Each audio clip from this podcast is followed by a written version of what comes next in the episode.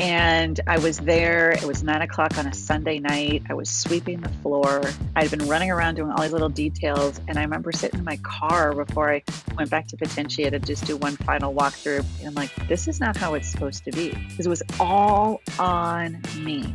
I had not delegated anything. I did not have expectations. I just kind of was all in my head. There was so much that I have been doing my whole life, I realized, on my own. I just took it on because I thought it's just easier if I do it all on my own.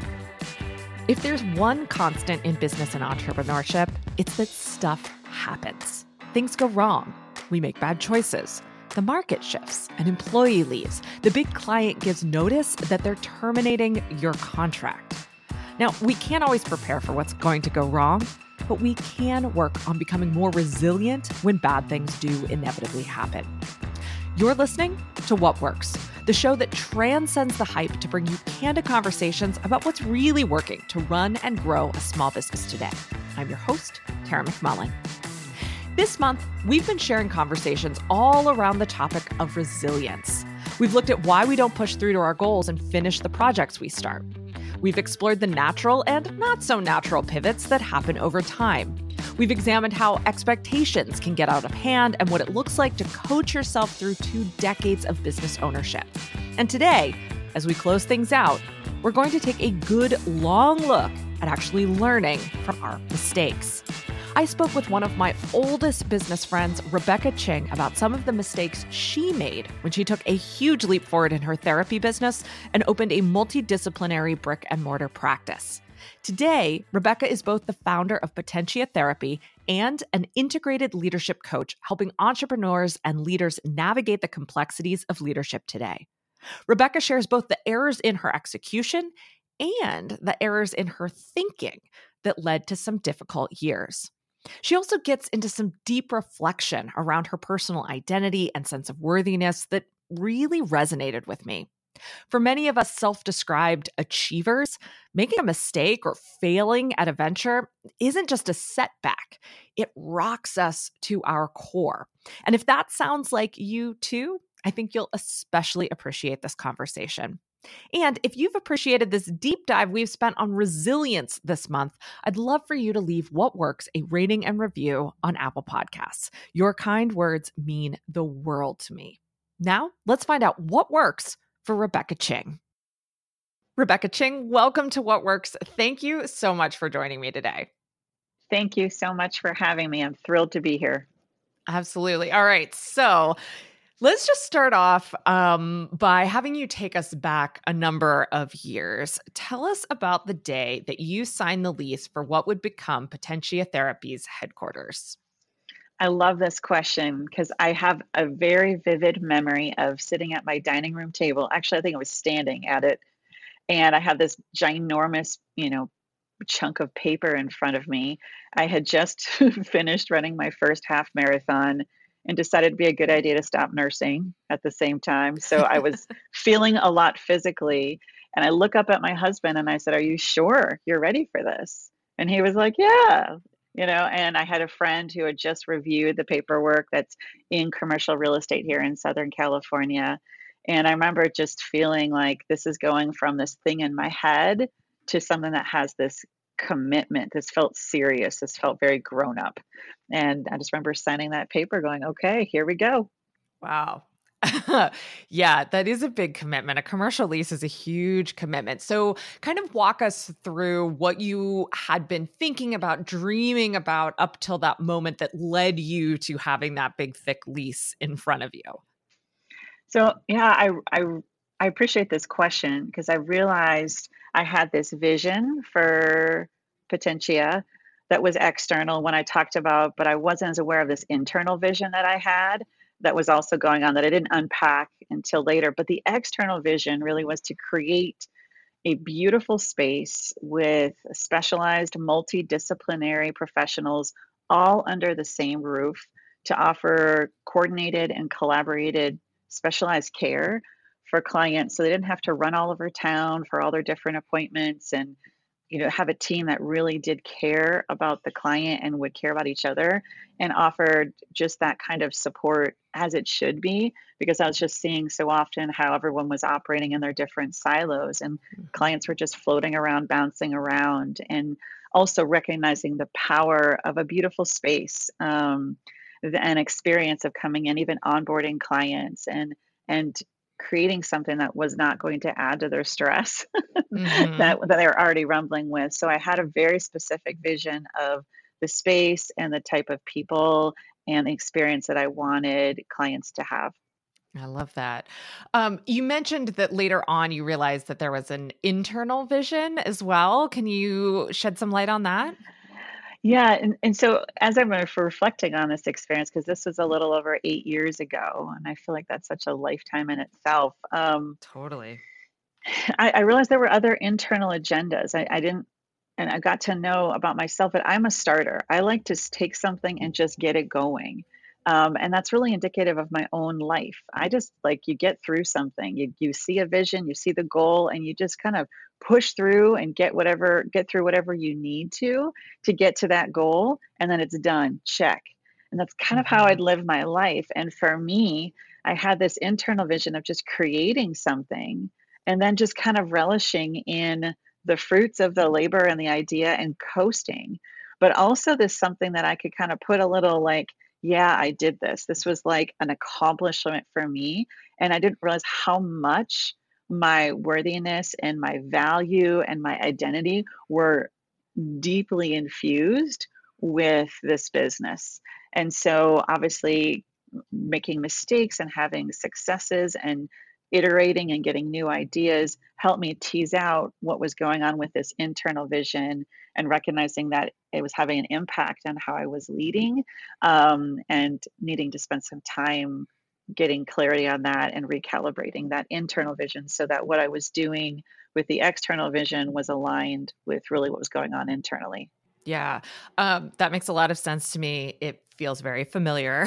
um, and so I definitely want to come back to that. Uh, but I, I think we probably need to lay some more groundwork for some of the mistakes and some of the failures that happened along the way as you've worked up to this point of better understanding how to align the external vision with the internal vision and and what that all means for as you know as you said your worthiness your value your personal identity mm-hmm. um, and how those things are all mixed up in there together so once you signed the lease once you did the build build out um, of the office space for Potentia um, and got things up and running. Some things went well, some things didn't go so well. How did the first few years of Potentia actually measure up to your expectations?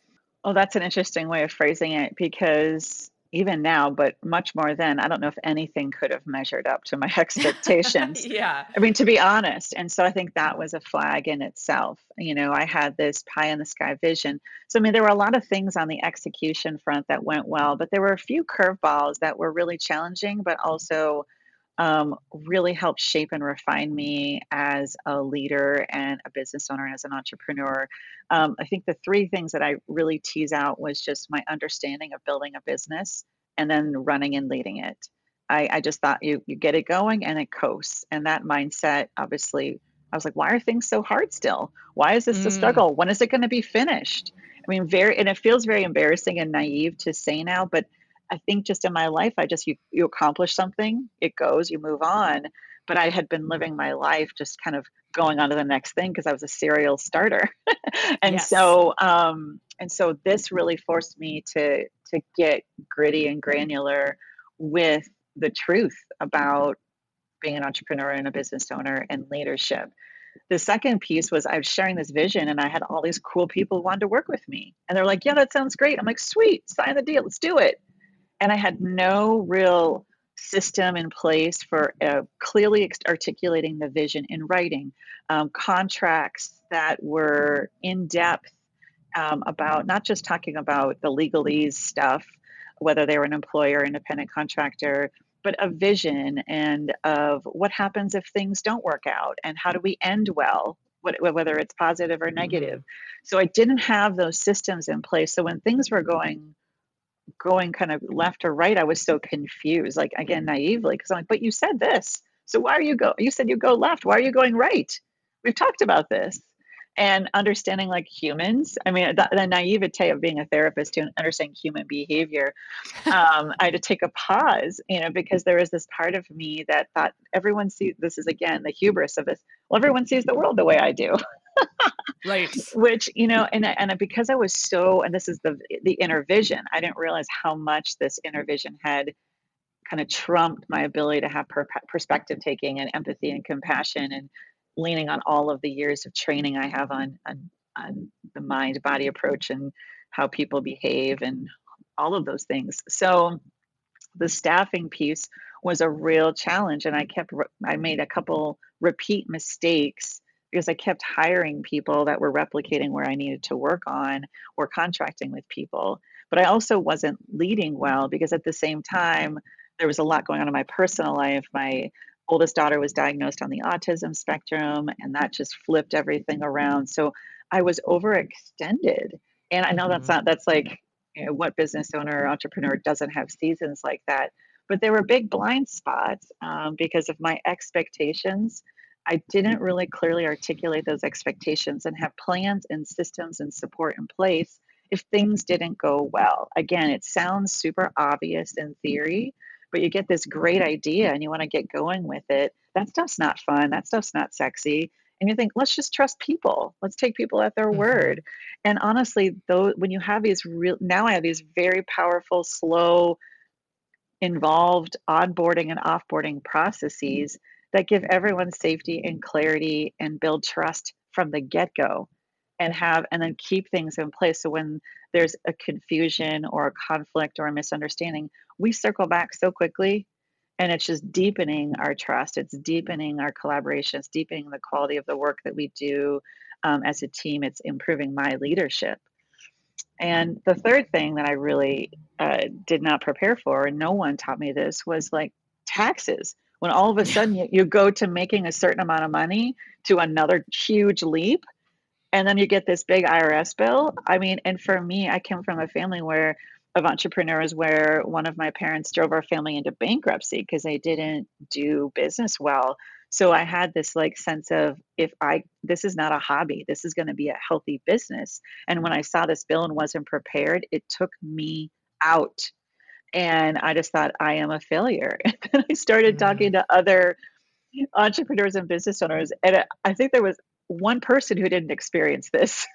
of yeah. a lot of people and i'm like oh this is normal why are Very we not normal. talking why are we not talking about this more but it forced me then to do more work around my relationship with money around my systems with money around um, what money meant in terms of my safety, my security, my value, but also what it meant to really run a healthy business with cash flow too.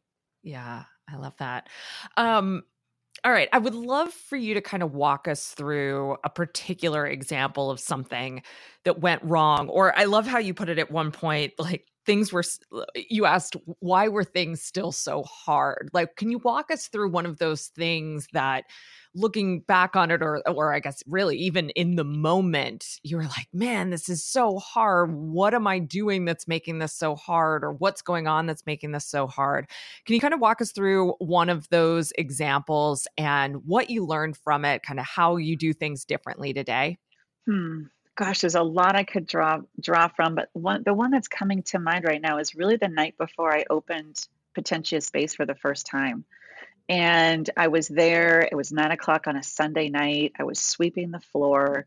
I had been running around doing all these little details, and I remember sitting in my car before I went back to Potentia to just do one final walkthrough before uh, we had a massage therapist at the time, and she was seeing our first client in the space the next day. And I'm like, this is not how it's supposed to be because it was all on me. I had mm. not delegated anything. I did not have expectations. I just kind of was all in my head. And so everyone had their systems and what to do in their office space and their client load. And we had some marketing stuff going on and all of that. But there was so much that I have been doing my whole life, I realized on my own. I just took it on because I thought it's just easier if I do it all on my own.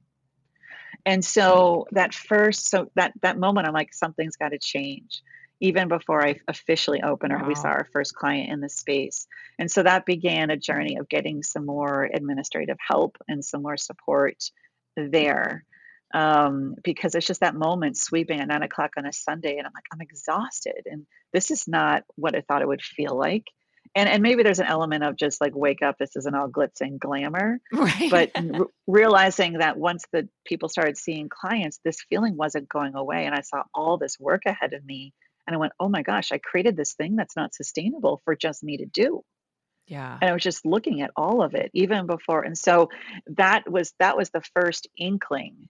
And um and i think and some of the conversations are a little trickier to have but um, I think just bringing on staff. I think the idea of creating a beautiful space with a great team, with a great reputation, a clinical reputation, that attracts a lot of people. And a lot of people would want to work in a space like that and be on board for the vulnerability of like you can work in an agency or a hospital, you know, where you get a salary and a paycheck, mm-hmm. but in private practice, you if you don't work, you don't get paid. So it's like your own business within a business. And so there's a lot of people that liked the idea of working in our business model, mm-hmm. but really could not handle it and starting to see people crumble from the stress of their own relationship with money or cash flow being tight. And for me, I mean, I lived in DC and New York City. I was on youth mission staff in Europe. So, I mean, I, my whole life has been on a tight paycheck. So I was like, I'm down. But recognizing that I was bringing on people based on their word. And then when their systems couldn't handle the business model, or you know just really working with the population that we were mm-hmm. specializing in with trauma and eating disorders and then seeing um, and then then really struggling with wait but you said you liked this and now you don't. And and and really navigating those conflicts and there was a handful of them throughout the years. Um, i think there was another one where i onboarded a bunch of staff at the same time and i couldn't give that personalized care to each one and that was just a, cl- a cluster too. So i brought on i'm like oh we have a whole team we can grab a whole class together this is great in theory and I think that was the time where I realized 95% of my ideas need never see the light of day. And it was my my job to help discern which ideas I needed to start to beta test and not just put everything, you know, throw spaghetti at the wall with every idea. Yeah. Okay. So I want to I want to pick this apart a little bit, not in a bad way. Um, but I mean, uh, what I mean is that you're just talking about all of the people who were involved in Potentia and all of the people who were there. Um, ostensibly to support this vision of a beautiful multidisciplinary space where people could go for healing and wellness and and wholeness and you started off talking about how essentially alone you were in this business, how you realized it was all on your shoulders, how it was all in your, you know, everything that needed to be done, it was all in your head. Um, I don't have a fully formed question here, but I guess what I'm wondering is about is this disconnection between having what looks like a team of people who are there to help you make that vision a reality and th- the reality that you were alone that there that this was all on you. Can you just I really don't have a fully formed question here clearly but I'm I'm very interested in how kind of reflecting back on it you see the the kind of this versus that of having a lot of people working with a lot of people but also being really really alone yeah i know i, I think i know where you're going because I wasn't fully understanding and art I wasn't articulating the vision on a granular level of the expectations. And two, I wasn't really being clear on and, and taking the time to bring people on the team, not just because it felt good. I was trusting my gut. And and so this loneliness part, I was building myself more and more into this um, kind of this this this wall of loneliness, kind of surrounding myself in this wall of loneliness because I was taking it all on me. Mm-hmm. And anytime anything anything went wrong, it was all my fault. Mm. So like it's like the buck stops with me, yes, but I was personalizing everything that went wrong was meant that I am failing. I was surrounding myself with people, with mentors, with business colleagues that would actually collude with that at Ooh. the time. I know, I know, not entirely, but I had way too many. And so, um, and then bringing on good people, but without really giving them the time and the onboarding and the nurturing and the support, and really asking them truly what they wanted. You know, it wasn't just like you're in my space, so do it my way. I was creating this business that was all about me and my vision, and it was not about we. Mm. And I didn't, and I did that by accident. Mm-hmm. And so, about go ahead. Oh, I was just going to say, like, to me, it sounds like you had ownership of that vision, but that the rest of the team didn't have ownership of that vision. And so, therefore, they couldn't contribute to it even if they wanted to. Or they were contributing it in the way they thought was best, mm. but it was just different. Or if they tapped out of the vision, there wasn't a way to communicate that. Yeah. It didn't become clear to me till things were going poorly. And so, about four years ago, you know, that four or five years ago that about five years ago that was like okay enough and then the next few years after that started to recalibrate and get super granular on who we are what we're doing and getting super getting system even people who wanted to work with me having systems in place about applying to work with me and i could asking very specific questions um, and the other part too was the, that loneliness was because my any struggle that happened at the office i mean anything that i would share with you in detail or any of your listeners would hear is nothing abnormal this is like running a business 101 mm-hmm. but every little struggle at the time felt like it was a deep reflection on my character and integrity everything was so wrapped up in my worthiness and so doing this actual extrication and differentiation and that potential because it was running me. I wasn't running it at the time. I created this beast of a vision, which was a really cool thing, but didn't know how to support it. And I had to do that by falling and failing and fumbling and then bringing in the right people and really getting clear on who was going to speak into my life personally and professionally. Um, and I feel like the parallel process at the same time with our daughter, we had to do the same thing because we knew how we wanted to raise our daughter. And if people weren't okay with her and the way that we wanted to create a space for her, then they were respectfully kind of like, okay, you can move on. And so the loneliness was deep for a while as we committed to the vision personally, but also for Potentia.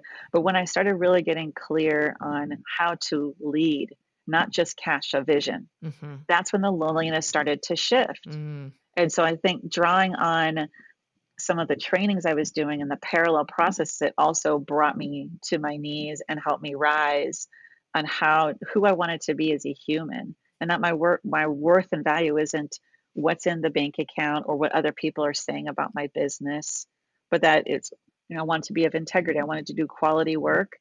Now i mean now i have the dream team. My gosh i am working with the men and women that make me a better human.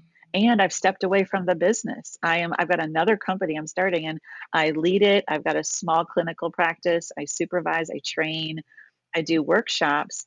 And the loneliness is a lot less because i dared to be vulnerable and this word gets tossed around a lot these days but the reality is there's nothing nothing nothing comfortable about sitting with risk, uncertainty, and emotional exposure.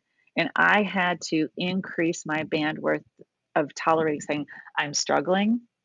I don't feel good about this. Hey, I didn't like how that conversation went. Can we check in again? Mm-hmm. How are you? Those little things, because I was so afraid of what I would get back because everything was wound so tight. But once I kind of said, okay, we're going to we're to do a remodel, an internal remodel of the business and of my own life. When I started that five years ago, everything is different. So that the loneliness, there is loneliness in leading. I think I've learned that there's just that's part of the gig. Mm. Is if I'm going to be leading and putting something out there and and disrupting a little bit, um, staying true to my core values and my integrity, there's going to be some loneliness in this, but I don't want to contribute and pile on to that any more than necessary. I love that. We'll find out how things have changed for Rebecca in just a minute. But first, a word from our What Works partners. What Works is brought to you by Mighty Networks. It's time to start thinking about next year, your goals, your new projects, your opportunities. It's also time to start thinking about how you're going to make it happen. Now, when it comes to building a business online, you've got tons of options when it comes to software. In fact, the sheer number of platforms promising to help you turn your ideas into a new product, program, or course, well, they can be overwhelming. You end up with a business that's made up of five or six core pieces of software, plus another 10 or 15 that add all the bells and whistles. What started as a simple idea to build a community or teach what you know turns into a mess of apps, software, and subscriptions. Well, Mighty Networks can make it all so much simpler. Mighty Networks is the only software available that helps you build a rich, beautiful community experience while delivering your own courses, premium groups, and sales funnel. And unlike the software or platforms you might have tried in the past, you have complete access to message and reach all of your members at any time. It's 100% ad free, it's mobile first, and you can make your Mighty Network private, public, secret, or paid. Plus, your Mighty Network also includes new innovative community features that speed up the time it takes for your members to meet and build relationships, not just with you, but with each other. If you're thinking about launching a new group, course, or program in the new year, it's the perfect time to choose the simpler solution by getting started with Mighty Networks today. Go to mightynetworks.com to start your free trial. That's mightynetworks.com. What Works is also brought to you by the 2020 Venture Mastermind and Retreats. Now, as a What Works listener, I know a few things about you. I know you value my nosy questions about how small business owners actually manage their people, work through mental blocks, decide on prices, or market their services. I know you trust yourself to make great decisions about how you run your business, as long as you have solid info to go on. I know you value input from people from different industries, different business models, and different backgrounds as you lead your business and work toward your goals. And I also know that you don't go in for the hype about the latest business fad. You're committed to building a solid foundation and sticking with what works for you. Now, all of that is great, truly. But it doesn't mean you don't run into challenges from time to time. It doesn't mean you don't want support from people working on similar projects and answering similar questions.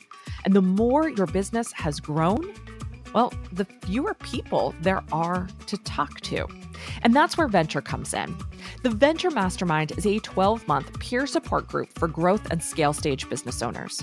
We gather to address your specific challenges, things like hiring, scaling your outreach, reworking procedures, developing a new revenue stream, or managing your team. And for every challenge we address, we inevitably take a look at the mindset, assumptions, and biases we bring to the table. So we're getting to the root of the problem and not just putting a band aid on it. Now, Venture includes two monthly mastermind sessions through all of 2020, one retreat to Palm Springs and Joshua Tree National Park, one retreat to Gatlinburg, Tennessee, and Great Smoky Mountains National Park, and two analysis calls one on one with me to integrate what you're working on and identify what you want to work on next. To learn more about Venture and whether it's the perfect fit for you as you grow your business in 2020, go to explorewhatworks.com slash venture. That's explorewhatworks.com slash venture.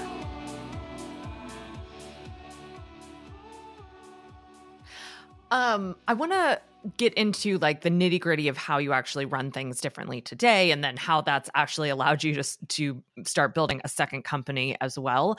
Um, but first i'm guessing to get things right or to to even uh, start approaching doing things differently in the business you had to address these personal issues here. And i'd like to hear more about the nitty gritty of that first. And specifically, I'd like to talk about this worthiness piece and the personal identity piece and how you started to untangle your identity and worthiness and, and inherent value from these sort of outward markers of success or like what you considered your kind of the the markers of your identity and worthiness. So what kind of tools, what kind of process did you use to start better understanding your own identity and worthiness. Right. So I have a very specific vision of sitting at the gym on a recumbent bike with Brene Brown's gift of imperfection and a pencil and circling, writing notes, going, holy shit, this is this is what I need. And I'm doing this along with millions of others collectively in the country, unbeknownst to me at the time you know, and saw the TED Talk and then ended up attending Brene's second national training. So I've been a part of the Daring Way as a facilitator, but also a consultant helping other people get certified in the Daring Way for seven years now. And so it's one thing to sit there and quote Brene, and that's an, Brene's research, I should say. It's another thing to live it. Mm-hmm. And I think that's where a lot gets lost. And so I had to realize I had to get so granular and clear on who I was. I had to go and do my own personal this we talk about in the daring way shame work is trauma work, trauma work is shame work, and then that ushers itself into grief and loss work. Mm. And so I had to grieve after I did that. I grieved a lot of expectations, I grieved a lot of my mistakes. But then I realized that my I had to reclaim putting my worthiness on the table for negotiation. And that's something that's so personal. And the other piece I had to realize is that it will never get comfortable being vulnerable and being in my truth, but it will feel like it will feel like the truest thing for me and to feel I feel the most confident in that place even if I'm not comfortable. I'll feel the most courageous there. And so those are all big words. And again, this isn't something you declare. This is something you embody. Mm-hmm. We can declare it on social media till the sun goes down but this is how I interact. It was how I interact with my staff. It's the pace that I would walk around. It was the pauses I was taking in my day to look at my kids, to check in with one of my team members, to spend a couple hours on very unsexy paperwork around finances and hiring and legalese because I knew it would give everyone more space to breathe. Um, it meant saying no and not and recognize and getting out of the bubble. I had to get so picky who was speaking into my life. And there was grieving the loss of what i wanted in real personal and professional relationships. And that i also realized we people are going to critique me. I'm going to disappoint people. I'm going to offend them. I'm going to annoy them and they're going to talk bad about me. I am i am that's just that's just part of the gig that and i keep saying that so i'm like okay but who are the people that I have in my life that i've got my back? And can I look at myself and say, did I show up the best I could? You know, and and be and how am I practicing self compassion when my best isn't really aligned with who I want to be and what the work I want to do? And so I had to really get honest with myself on my strengths and growth areas. I had blind spots around conflict, believe it or not, because I love mm-hmm. conflict. But there were certain with certain types of people that went back to my childhood trauma. So given the line of work i do i was like oh game on. You know this is i found some blind spots so i was able to do that. Is now it's now been a couple of years since i've had space from i think all of the folks that i think were colluding with those stories i was living from. And the other practice is um, self leadership, and it's a process uh, based on internal family systems, a theory by Richard Schwartz, which really helped me shift how I look at resistance and imposter experience and um, inner critics. Instead of trying to kill them and get rid of them and, you know, banish them from my life, I realized they're actually a part of me, carrying burdens from my story and how to befriend them, how to unburden the stories that they're carrying that aren't true and how to really lead my own inner system. Because if I'm not leading my inner system, there's no way I can lead anybody else, whether it's in my family, whether it's in my business or my community.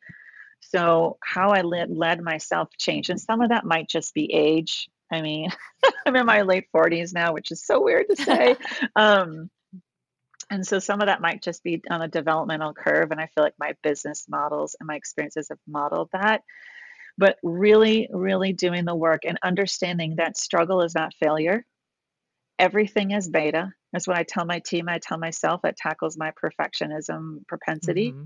And I circle back quickly and I'd rather have a quick sting of something I didn't do well, say well, and if someone's misunderstanding me, then I and or there's bitterness and resentment, then I realign the relationship and the boundaries quicker.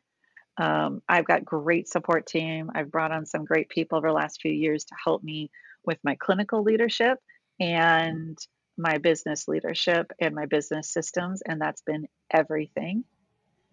And then recognizing that my business is not me. You know, there was something that you wrote um, a year or two ago, Tara, that I think was like the final nail in the coffin in the old ways of doing things with Potentia.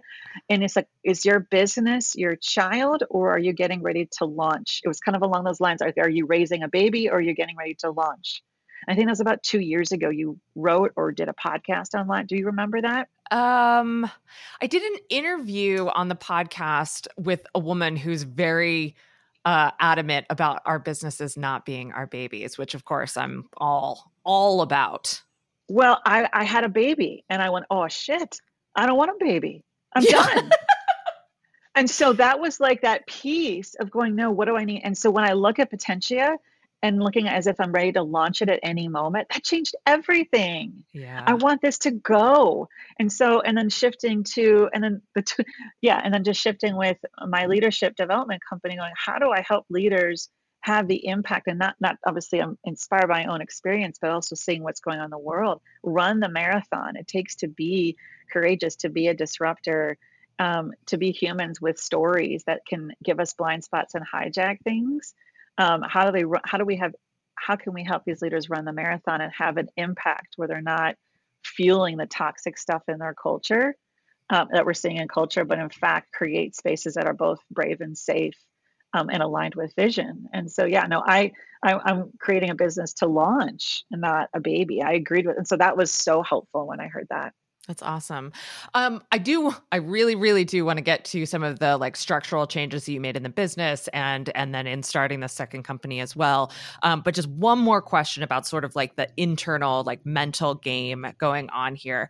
I, I am so curious what like your self talk sounds like. so you know, you said um, this stuff never gets comfortable but you you know you realize the benefit of it and so i'm assuming that there is some sort of self-talk that you use you you know you said self-leadership you talk yourself mm-hmm. through your willingness to have those uncomfortable conversations your willingness to sit with uncomfortable amounts of paperwork around financials you know things like that can you just kind of give voice to that just a little bit for us so we can hear the kinds of things that are going on in your head as you're working through these things? Absolutely, absolutely. And again, this is an imperfect process, and anyone who says they do this well, I call BS. But um, I, I, I, think really the big part is I've become very somatically aware. Mm. Um, so there's certain emotions that I know where I hold them in my body. So whether it's shame, whether it's fear, whether it's grief, those are some of the biggest emotions for me. And oh, and anger. I mean, I'm a redhead, so I mean, like, I embody that stereotype there. And so I, I've, and one of the biggest influences of Brene's research that really fits what I was seeing clinically and in my leadership work is that we feel things before we have words around them. And so, so much of this cognitive work of, you know, just, you know, change your thoughts, change your life. There's so much neuroscience that's not supporting that, mm. that that's more band, band-aid work and it's important scaffolding work, but that's not sustaining work the sustaining work is if I can start to get a clue before I even have words around it, what's going on. So there's certain ways I feel in my body, certain flashes of emotions that I've worked to build my emotional literacy, certain places somatically that I now am cued. Oh, what's going on? And then the curiosity is my superpower. What am I feeling? Where am I feeling it? And how do I feel towards it? And sometimes how I feel towards it has a whole heck of a lot of judgment. Are you kidding me? This is back again. I don't want to deal with this anymore. And so I hear part, hear parts of me have their own inner tantrums. They want to be efficient. They want to just coast. They want to break. All are valid. And that's the other part is everything I'm feeling is valid. Everything is welcome. Even if I don't, parts of me don't like it, it's all welcome. And so if I'm leading from a place of judgment and critique and efficiency. I'm a three on the Enneagram. I love efficiency. I was wondering this if process, you were a three. this this you know that's the thing i'm laughing at there's just nothing efficient about being an entrepreneur sometimes yeah. you know and so that's been an interesting journey getting to know my strengths there and my growth and studying shame i mean like ironic hello um, being a three but so really really getting clear on how i feel towards what i'm feeling. And so usually if it's someone lighting me up whether it's my husband my kids a colleague client something i see in the news or in the world when i feel that charge and not you know like that just something that takes me 0 to 50 and above right? Mm-hmm. i pause and go what am i feeling? Where am i feeling at my body? And how do i feel towards it? I call it the u-turn the y-o-u turn because here's the thing i then i have my agency. Because then i'm not blaming oh well they did this and they did that and they didn't make me feel safe and they're not following the plans and they broke the contract or mm. he didn't put his laundry in the laundry basket again. And and so then i'm like i have the power i have the agency to lead. It doesn't mean i don't have conversations with people around me but i can't show up with them if i'm leading from the judgment and the reactivity and the shame and the fear and the blame. And so and i do this imperfectly that's why i'm dizzy from circling back with people going hey i did not show up the way i wanted to but back to my inner world so when i identify as how i'm feeling towards something often there's a lot of judgment or fear or shame or avoidance or numbing. And I, I rumble with that then. And that's what I work on, whether it's on my own, whether I get support from my coach or from my therapist, um, from my friends. Sometimes I journal. But it's it's becoming more of an intuitive process. But I've been at this for several years, yeah. and so much of my clinical training was just all in my head, and just yeah, do this strategy. But it, you know, it wasn't until really understanding shame resilience and self leadership, it's the parallel process who I show up as a leader is going to impact what I want. You, I can I can build something all I want, but if I want to make a lasting impact, it's who I am and how I'm leading on the inside, and the fact that the belief that struggle is a sign of failure. That's a sign of growth edge. That's a that's a sign of a learning curve. That's a sign of a recalibration that's needed or being out of alignment with boundaries. It's just data. It's not my identity. Mm, I love that. Um, and I, as a three, I identify with so much that you have said. Um, all right, let's talk about the structural changes that you've made in the business. What what do you think is like the number one structural change you've made at Potentia that's allowed you to create the space to start a second company? Oh, one. I would just say this. I around, know that was hard. no, that's okay because they're kind of connected. But at the top of it is just staffing and leading. So my staffing and leadership. I have internal systems in place when I'm onboarding new people. It's a slow, methodical internal process that I don't get super involved in until three or four, three people at least have, have connected with somebody. Mm. So I don't, so because I can get all like, you're amazing, let's do this. And that's not helpful. So I'm not doing that anymore. And I have an internal support, uh, a mentor I brought on when I realized I was not like how I wanted to lead and supervise differently. And so he he is not even connected with Potentia, but someone I deeply trust. And then he anyone I bring on the team meets with him, and he gives me his perspective and a write up. So best best checks I write. Um, wow. And then my and my staff is so protective of the culture now that they are they will spend an hour of their day meeting with potential people. If I if I, I have a vetting process online that people can apply to inquire if they make it past that, if I like what I see, I'll connect them with a team member or two. And if they make it past that, I'll have a conversation. And then if I like that, I'll send them to my outside person. And if that goes well, and then they come back to me for a face to face. That's slow and long. And, and, and, and, and people self select out all the time. And I'm like, great. You know what I mean? I don't have to sell it. And, and I and I don't try and hotwire rush it and I don't overfunction in the interview process. And in that process, what they're learning, and depending on what level they're at, we're very clear on our boundaries, on our values. And my team at the beginning of the year, we operationalized all of our values, and we're creating a really cool visual for that for the website and for us internally. That'll go on our new website next year. Um, and so we always circle back to that. Our team meets weekly. We have systems and structures on how that meeting goes, which is rare in private practice because people don't make money during that time. So they're invested in creating the community, the culture, and in refining their their practice. So that's that's part of the values too. Wow. that's um, that is some structural change. I, I, dig it. Thank you for sharing that. Um, tell us about the new company um, and maybe something that you have done differently in starting that company from from Potentia. Oh my gosh, I just doubled over laughing because it's like all different. Like right, all the I'm, things. Because Tara, I'm like going snail pace slow because I'm like I don't want to do that again. You know, so it's like I've had to almost heal a little bit of my um, trust in myself because I'm like, well, I could get this thing going and throw mm. spaghetti on the wall and shine. So I have been, I've taken about two to three years to really marinate.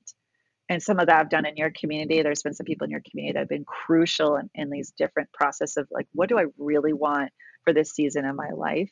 And so I'm just, I'm really starting with one, maybe two offers and I'm beta testing. I'm not even publicly doing anything big. I'm just doing stuff behind the scenes. I'm in the process of getting this pretty highly involved executive leadership coach. So I coaching certification just to be able to separate from my license legal and ethically. So I just I'm making a whole like separate thing just to keep that clean. So I'm going really slow. Um, I'm bringing on I brought on um, Heidi Taylor from your community mm-hmm. to help me with my systems, and she is oh my gosh, she is a secret weapon for everybody. uh, probably one of the best investments I've made in my um, professional career to date was working with her on just the beginning, the starting really strong, which is a core value of mine. That first impression maybe goes back to my time working in Washington D.C. That first handshake, and and so really establishing myself as an expert, but getting clear on not just what I want to do, but what's what's the life that I want and how is this expression in this company going to support that and and I want to be generous with my time generous with my resources and really really selective on who I work with um, and really understanding because Potentia you know like this, this is like branding marketing 101 fail like it was all about me and what I wanted to do I didn't have the I had the client in mind to an extent but it was still too much about me I really am mm-hmm. looking at this company of, okay, I have been studying and studying and learning and listening to the people that I'm so passionate about serving and taking time to tweak and iterate that. Getting systems set up for, I'm going to be doing the financials at the probably Q4 for it because I've been beta testing my offers this year. Getting those mm-hmm. financials and separating that company and getting that streamlined. And it's just slow, it's ease, it is everything I don't do, but it feels so right.